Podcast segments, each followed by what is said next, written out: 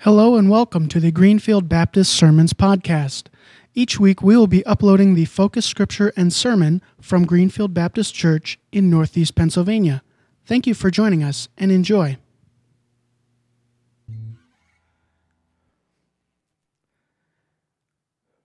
Lord, that, that we could say, Blessed be your name in the hard times.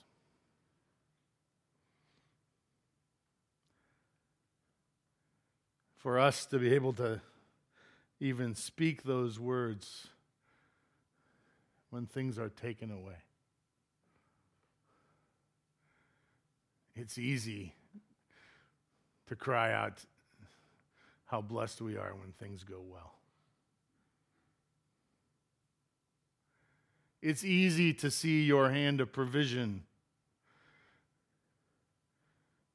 when we're on the mountaintop. Much harder to see your hand in the mud, in the mire, in the swamp. When life is going backwards or upside down. The challenge is can we, will we speak the words, Blessed be your name? When there's pain in the offering, when we've given all we have, when there's no way out, can we get there? Can we see the provision of God in the midst of that? Lord, as we look at your word this morning, I pray that you would open our eyes to what the Jews of the day were dealing with the dark, the hard. It's kind of silly for us to even whine about this time of day and the way we live. We have no excuses. So, Lord, help us to empathize with those who are really struggling today. Help us to understand that your hand is still at work with our minor problems as we compare them to others. Help us to understand your hand in our life. And Lord, may we not just understand, but be driven, be moved, be pushed to serve you even more faithfully, even more committed. Understanding that our time is short. May we not show up to church to check a box or to feel good about ourselves, but rather to reflect on what has been given to us, the opportunities put in front of us and the responsibility as a believer in Christ.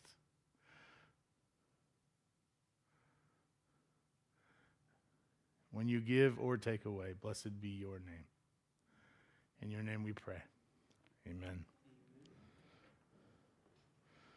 We're in chapter 4 of Esther. I hope you had a chance to read it. Did you get a chance to read it this week?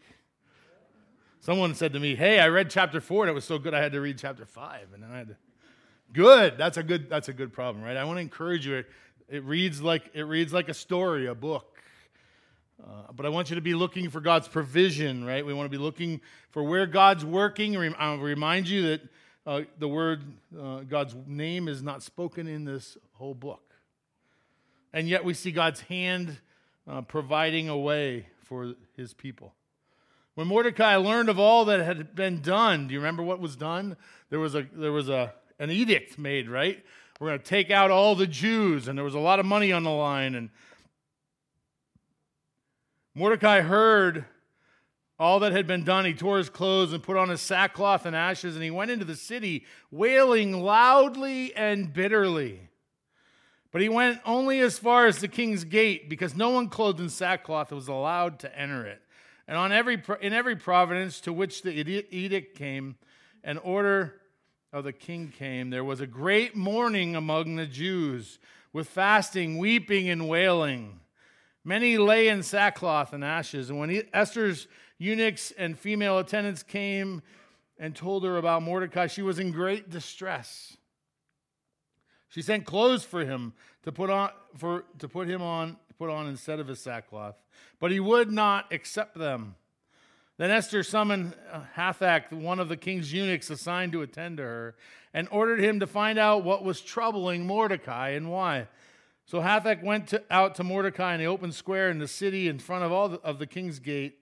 And Mordecai told him everything that had happened to him, including the exact amount of money Haman had promised to pay into the royal treasury for the destruction of the Jews. He also gave him a copy of the text of the edict for their annihilation which had been published in Susa to show to Esther and explain it to her. And he told her to instruct her to go into the king's presence, to beg for mercy and plead with him for her people. Hathach went back and reported to Esther what Mordecai had said, and then she instructed him to say to Mordecai, All the king's officials and the people of the royal provinces know that any man or woman who approaches the king in the inner court without being summoned, the king has but one law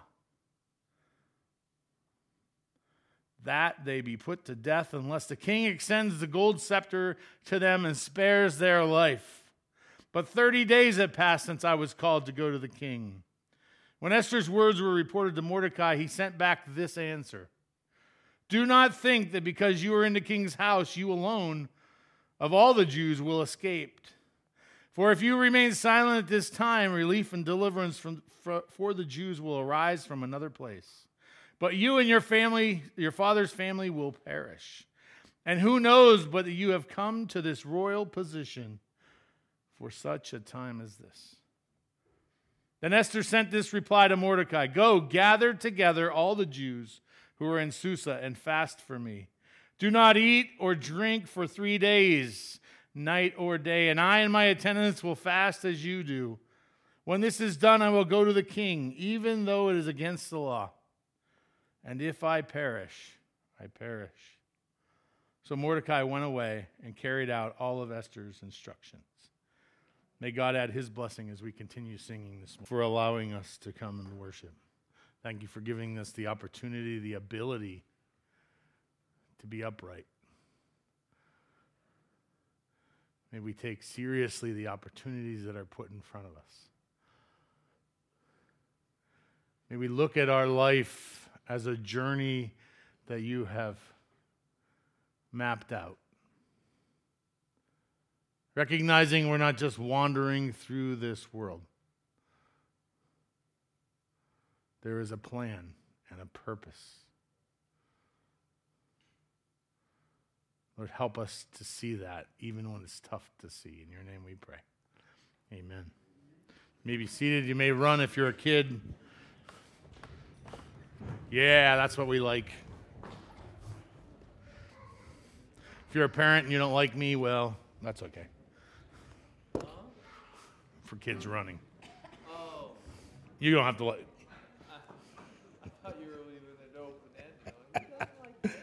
ended.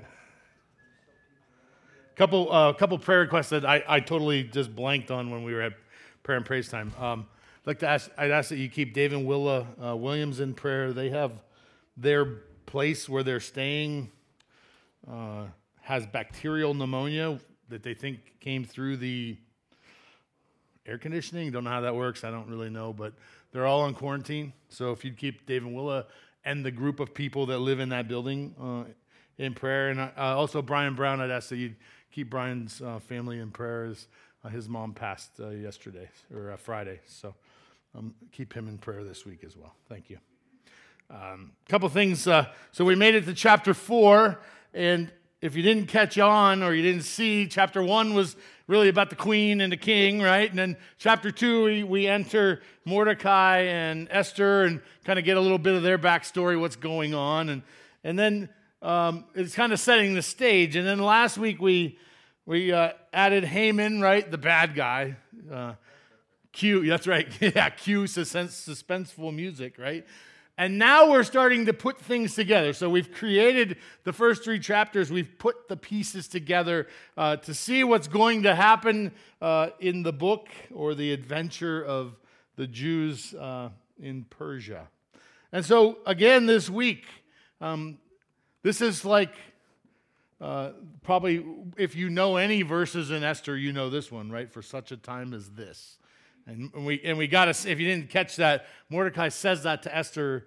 Um, maybe you have been being created, maybe you have been born for such a time as this. And I wonder how often we go through life, or how many of us go through life wondering why we were created. We, we don't always say it out loud. That's not really comfortable to talk about, but why am I alive? Why am I breathing? Why has God put me on this earth? Why has I hear it most often in these moments? Someone's in a bad accident or, and they walk away unscathed, or someone uh, gets banged up but lives. Those kind of those kind of moments in our life uh, take us to that spot where we ask ourselves, "Why am I alive? Why am I here?" Why has God decided to spare me? It's in those moments that we, we ask those questions, right? Those moments, uh, maybe when things aren't going well, you know, that blessed be the name. I don't know, uh, that's an older song, and I don't know about you guys, but that's a really tough song for me. Uh, it's, it's tough to keep it together for that song um, because it's easy to understand blessed be the name when everything is great right? I can, I can praise God when the world is uh, doing well and things are going well. Uh, but that song was played a day after a, a tragic uh, trip we took some eh, 12 years ago. And that song was played in a sanctuary in, in Oklahoma. And I'll be honest with you, that's not an easy song for me to hear because there's a very real sense of when things are taken away. And hearing that song takes me back to Oklahoma. Not that I want to be there. And I'd love to tell you that I'm over it, but I'm not. It still hurts. I'll spare you the details. There were some who were in this sanctuary who were with us and I'm sure lots know. The reality was this it was a whole lot harder to hear. I love that song before Oklahoma. I still love the song, but I love it in a different way. Because before Oklahoma, we could sing that with joy. Blessed be the name. But after Oklahoma, it took on this new persona this new sense of understanding the he gives and takes away. I'm sure you're the same way. You love the give, but it's a whole lot harder to have it taken away. It's a whole lot harder to answer the questions about what God's doing and where His providence is and how He's working when things in life are taken away.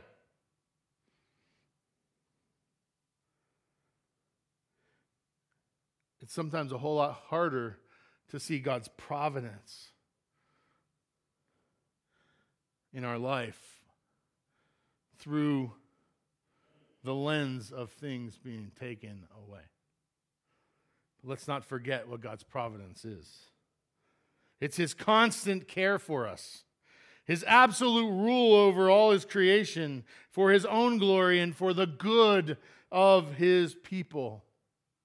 I can tell you that the situation in Oklahoma, I have a hard time finding good in that situation. But I know our God is good. I know our God has worked good through that. And He continues to work good through the difficult pieces of our life.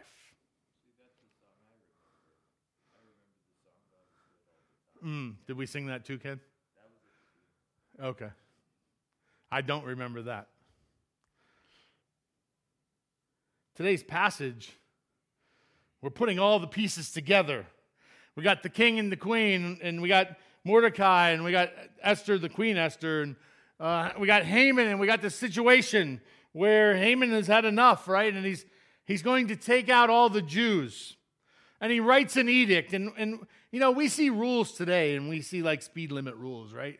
And we break the speed limit, and what happens? We, we get a ticket, or if we go fast enough, we might lose our license. But no one, no one gets uh, uh, impaled in the center of the city for driving too fast, right? And so we, so we don't get a real good grasp and understanding of what this edict was. This edict was the extermination of a people.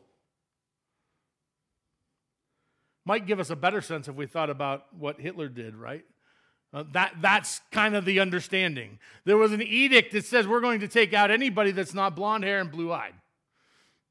That's kind of what was going on there. This and this was no joke like, oh, we're going to try try do no, they were going to do this. It was going to be uh, in a lot of ways mass murder, right? There was going to be this very serious moment. And it wasn't like you could just run away to another city because all of the cities, all the places, 127 provinces of, of Xerxes had they all knew that, and it says in their own language, in their own tongue. They understood what was going to happen.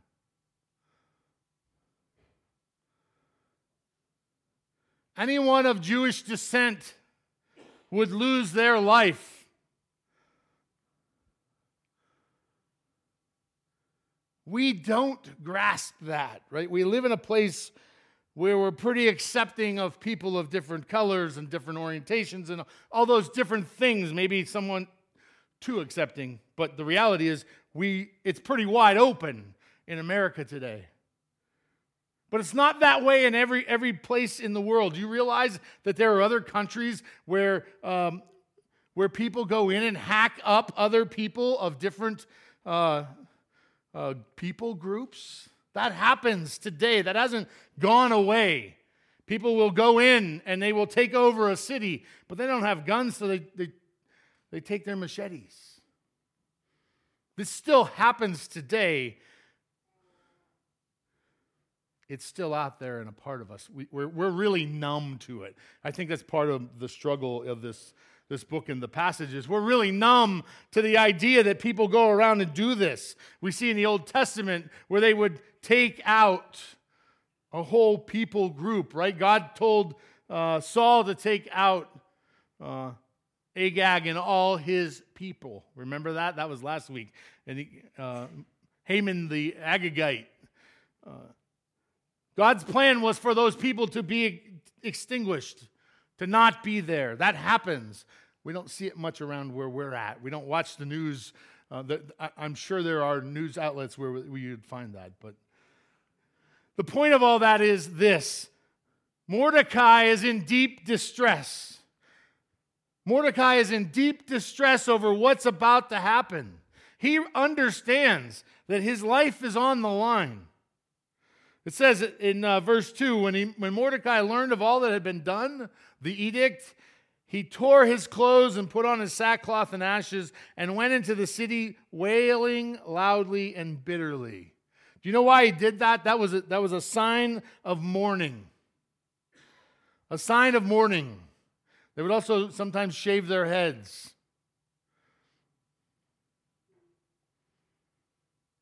It was a sign of his mourning over the impending doom of what was going to happen. Mordecai understood. And in that process, God was providing a way out. I think all too often, when things aren't going well in our life, when things are going what feels backwards or upside down, when we get a diagnosis that isn't good, when we when our tires go flat on our car, when we when we hear of all these things that happen um, and we're starting to have troubles and struggles and problems, we're, we're quick to say, God, where are you? Right? That's what, what Amy was talking about in the movie. Mordecai's crying out, God, where are you in this? And it's all too often that that happens to us. We cry out to God, God, where are you in this mess? Have you forsaken me? Have you turned your back? It's easy for us to go there because it feels like God isn't with us or that there can never be anything good come out of it. And I'm willing to bet that each one of us have had those moments in our life where we feel like God has turned away from us. That our life circumstances are so bad, so dark, so hard, that we're never going to turn around the struggles of our life. Yea, though I walk through the valley of the shadow of death. What's the next line? I will fear no evil. Why? For you are with me. Good job. Kenny, Kenny learned his, his verses early, huh, Ken? it's, it's still a good one, right? Yeah, Psalm 23, right? The reality is this, and I've come to recognize it. There will always be problems, struggles, and trials as a part of our journey in life. It's just the way it is. Our main man, Paul, you know, the most prolific writer, God's guy, right? In uh, God's guide to the Gentiles, he wrote what they, they figure he wrote 14 of the New Testament books. Um, in Second Corinthians, he says this For Christ's sake, I delight in weakness, in insults, in hardship, in persecution, in difficulties. Anybody can say, I delight in weakness and insults and hardship and persecution and difficulties. Anybody up for that? Yeah, right. Yeah. Those are awesome. Yeah. Sign me up for that one. I delight in them. Not, Paul doesn't say, not for my sake, but for Christ's sake, right? For when I am weak, then I am strong. Do you know what that, that well, what happens right before this passage? He's talking about the thorn in his side, whatever it is. He's got something going on, right? Could have, some people say it could have been uh, his eyesight going, whatever it was. It doesn't doesn't really tell us what it is. What we understand, though, from Paul is that he understood um, that there were a lot of things in life that didn't go well. He, he was shipwrecked and beaten, and there's a whole laundry list of things that happened to the most prolific writer in the New Testament. Paul says, when, when I am weak, He's the one, God, who's is the one who makes me strong. When I am weak, God is the one who takes care of me. If we flip it around, we quickly figure out that when I think I'm strong, I make God weak. Not weak that God's weak, but a weak part of my life. It's in those hard moments that Mordecai recognizes that God is still with him. He's at the end of his rope, he knows where he's headed. This is not going to go well. Rather than taking that deep distress, those moments in life where we're, we're struggling and, and, and being mad at God and turning our back, maybe Maybe we need to cry out to God for his deliverance.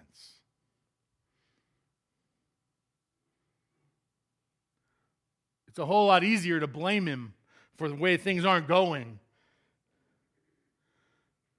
And yet, if we're honest, we need to cry out to him because in our weakness, he will make us strong. Second thing we see is God, God provides uh, in honest reflection. It says when uh, told Mordecai what Esther had said, Mordecai sent her a message. Don't think just because you live in the king's house, you're the one Jew that will get out of this. If you persist in staying silent at a time like this, help and deliverance will be available from the Jews somewhere else but you and your family will be wiped out. Who knows? Maybe you were made queen for such a time as this. Have you ever taken the time, spent time in God's Word, in prayer, in discussion about why you were born in the first place? Do you believe that God has a purpose for your life? That He has put something in your path? Someone in your path? Something in your path to share His love with? Have you ever thought about why you were born? If you go back to Genesis, we're reminded that we were created in the image of God. Remember the old, the old 70s shirts that says, God don't make junk? God made me and God don't make junk, right? It's so light and fluffy and uh, a little bit funny, but the reality is, I think a lot of people go through this life not knowing why God has created them. Not knowing why God has put them on this earth to breathe air and to move around, not knowing why, not understanding why, not, not gaining an understanding from God the purpose that they were created for. God created you on purpose for purpose.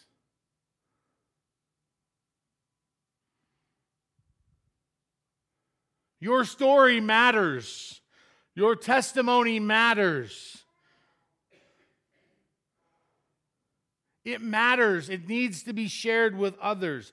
The, the story of the way God has created you and is working in your life matters to someone else.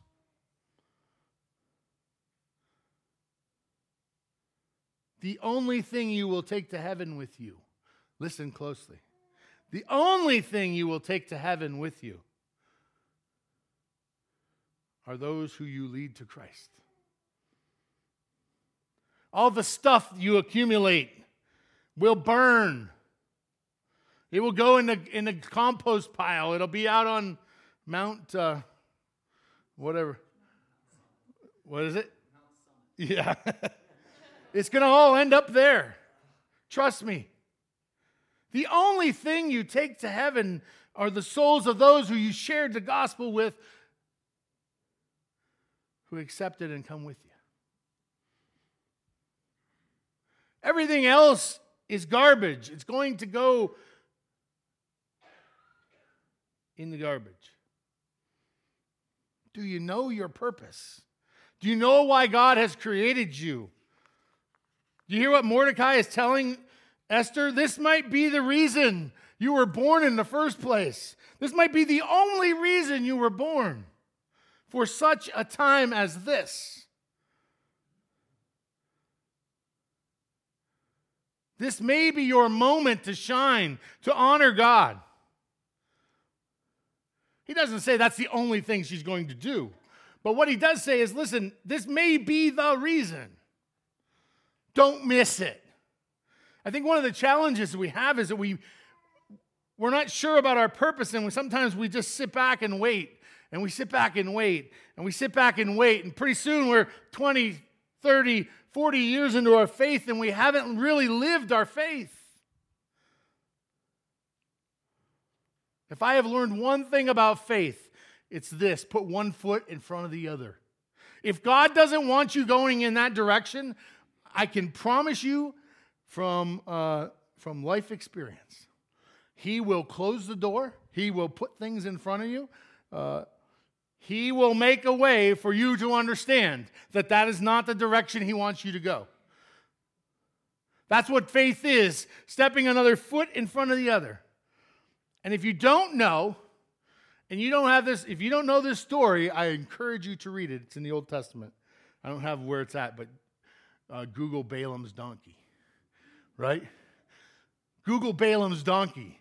If God, God has a plan and a purpose and a direction, and if he doesn't want you going there, it's a great, it's a great story. One of my favorites, right, Steve? It's my favorite. my favorite this morning.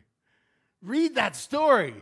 And you'll quickly feel, figure out that God will figure out how a way to stop you or turn your direction or show you a different way. Step out. His problem is not people making um, bad mistakes from, from trying to express their faith. His, uh, the biggest problem is people who won't step out. They're given an opportunity. There's someone in front of them. There's someone who's saying, My life is a train wreck. My relationships are all messed up. And I don't know what to do about it. And you're standing there thinking, I know a guy. I know a guy. Right? We're given those opportunities. I, I, wonder how often we're given those opportunities and we just become dull. We just become thick. We just like, oh, don't want to offend that person. Don't want to share the gospel with them. I don't want them knowing I'm a Christian. God, I, I believe God puts those, those opportunities in our path on a constant basis. And when we're sensitive to them, we see it all the time. We see those moments, not to be ridiculous, not to be beating them with the Bible, but just to share how God has worked in our life. How He's moving, and He's moving us. And that's what He calls out to. He calls out to us to do. Share with us, with those, our story of God's love in our own life. But here's where it begins it begins with honest reflection, understanding that I don't have it all figured out, but I'm going to go to the guy who understands. I'm going to cry out to God and I'm going to ask him, Why was I created? What is it that you have put in my path? What direction am I going? I can't help but be excited for these graduates, right? I know it's, it's probably some overwhelming to be graduating, but it's also some exciting to see where God will lead the next group. It wasn't so long ago that there was a, uh, you know, a group that was just graduating and now they're grown up and have families and, and we watch the next generation, the next generation, the next generation. It's exciting to me. It's exciting to me to see uh, young people growing up and beginning to spread their wings and for God to use them. But it begins with honest reflection, reflecting on where God has you, what He wants for you, and where He's headed. And I'm sure of this He asked you not to take 10 big steps. Mother, may I, right? He's asking us to take one step, put one foot in front. That may mean this morning that we offer our lives to Him, that we offer our life, that we're going to take a chance that we're going to let Jesus into our life and make a change. That may mean that we take a step of, um, of praying with our wife or our husband. That may mean we take time to read every day. And if you want to know my reading plan, it's uh, read a verse, right? I dare you to read a verse a day. I set the bar really low. You know why? Because uh, my God is way bigger. And He will help us to work through one verse a day. You don't need to read six books a day. That's whip de do. Read one and let it change your life. Finally, God will provide when we seek Him. What does Esther say when she finds out what Mordecai's all worked up about? She says, Gather, gather all the Jews who are in Susa, everybody in our city, and fast for me. Do not eat or drink for three days, night or day. And I and my attendants will fast as you do too. When this is done, I will go to the king, even though it is against the law. Do you understand that it wasn't a husband? When we hear king and queen, we think there's this husband wife relationship right? We get this sense that, oh, obviously they tied the knot and they got rings and they're they hang out together and they drink coffee in the morning side by side in their loungers. And it wasn't that, right? That's right. yeah, that's right. This is what got rid of the last queen. Ex- exactly. Esther says, I haven't even been called in in a, in a month. I haven't even seen the king in a month, which speaks to uh, how many other women were involved in this guy's life as well, right? Pretty messed up uh, situation. But, and I know the law, she says, I know the law, I know what's going to happen. I know what can happen. If he doesn't extend the gold scepter, right? Just so you know, he could have done that to Vashti, right? He could have extended the gold scepter and, and she'd have been okay, but um, that was a bad situation, and Esther knew what happened there. And my sense is that Esther was kind of concerned about what might happen if she broke the rules. And so she says, Pray and fast. Pray and fast for three days and three nights.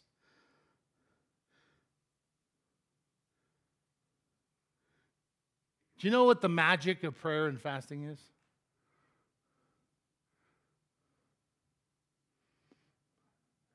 It's pray fast and put pixie dust on it, right? No. It's the focus, right? When we don't eat for three days, what happens? We get hungry, right? And our stomach starts to growl and it makes funny sounds, and we're like, right? And when we stop to pray, what happens? We get a chance to focus on God. This is an opportunity. And what Esther's saying, let's, let's take the time to get rid of all the things on the outside and cry out to God. Fasting is a great way to help us focus. Why? Because it takes about four or five hours and our, our stomachs start talking. About 12 hours in, they're really talking, right? We used to do a 30 hour famine. Our youth, the youth group here used to do a 30 hour famine. And the kids thought it was the best thing ever. You know why? Because when we got to the thir- end of 30 hours, we would make pancakes. And we would make we would make as many pancakes as kids could eat. they love that idea. Maybe not for all the right reasons, but they love the idea. The discipline of fasting. It's not something we talk a lot about or, or that we do. Its value is in this that we put away the things of this world, that we push back the things that cloud our minds. We move away from the things that keep us busy and we focus on God. Matthew says, But seek first the kingdom of God and his righteousness, and all these things will be given to you as well. Don't worry about tomorrow, for tomorrow has enough trouble of its own. Seek first the kingdom of God. When there's a problem, and this is what Esther's doing, she's recognizing that God will provide in the midst of her seeking Him, of her people seeking Him, of her people crying out. Seek God first. All too often, we expect God to provide, and when He doesn't provide, it's an afterthought. Oh, God didn't provide. Now I need it. Oh, let me pray.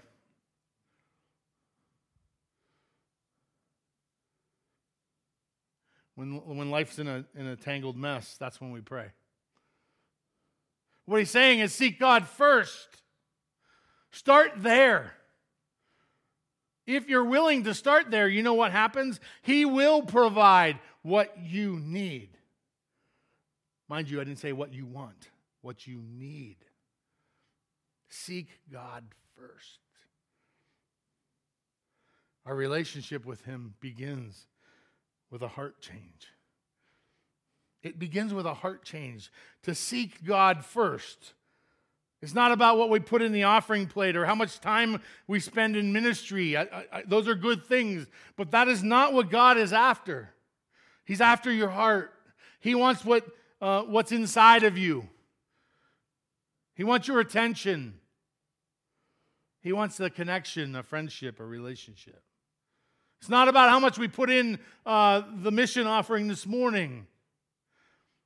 Those are good things, but that's not what he wants. He wants our heart. Esther recognized very quickly that we need to come at this from the right angle. Let's do the right things first. Let's fast and pray for three days, and then I will do what I have said I would do. And if I perish, I perish. Let's make plans. Let's make preparation. Let's do what we know to do. And let's watch God work. The question is are you ready? Are you ready? Are you ready to see God? See, I think all too often we're not ready to see God work. We come to church, we say we're, we're sold out believers, but we're not really ready to see God work. We're half afraid to ask.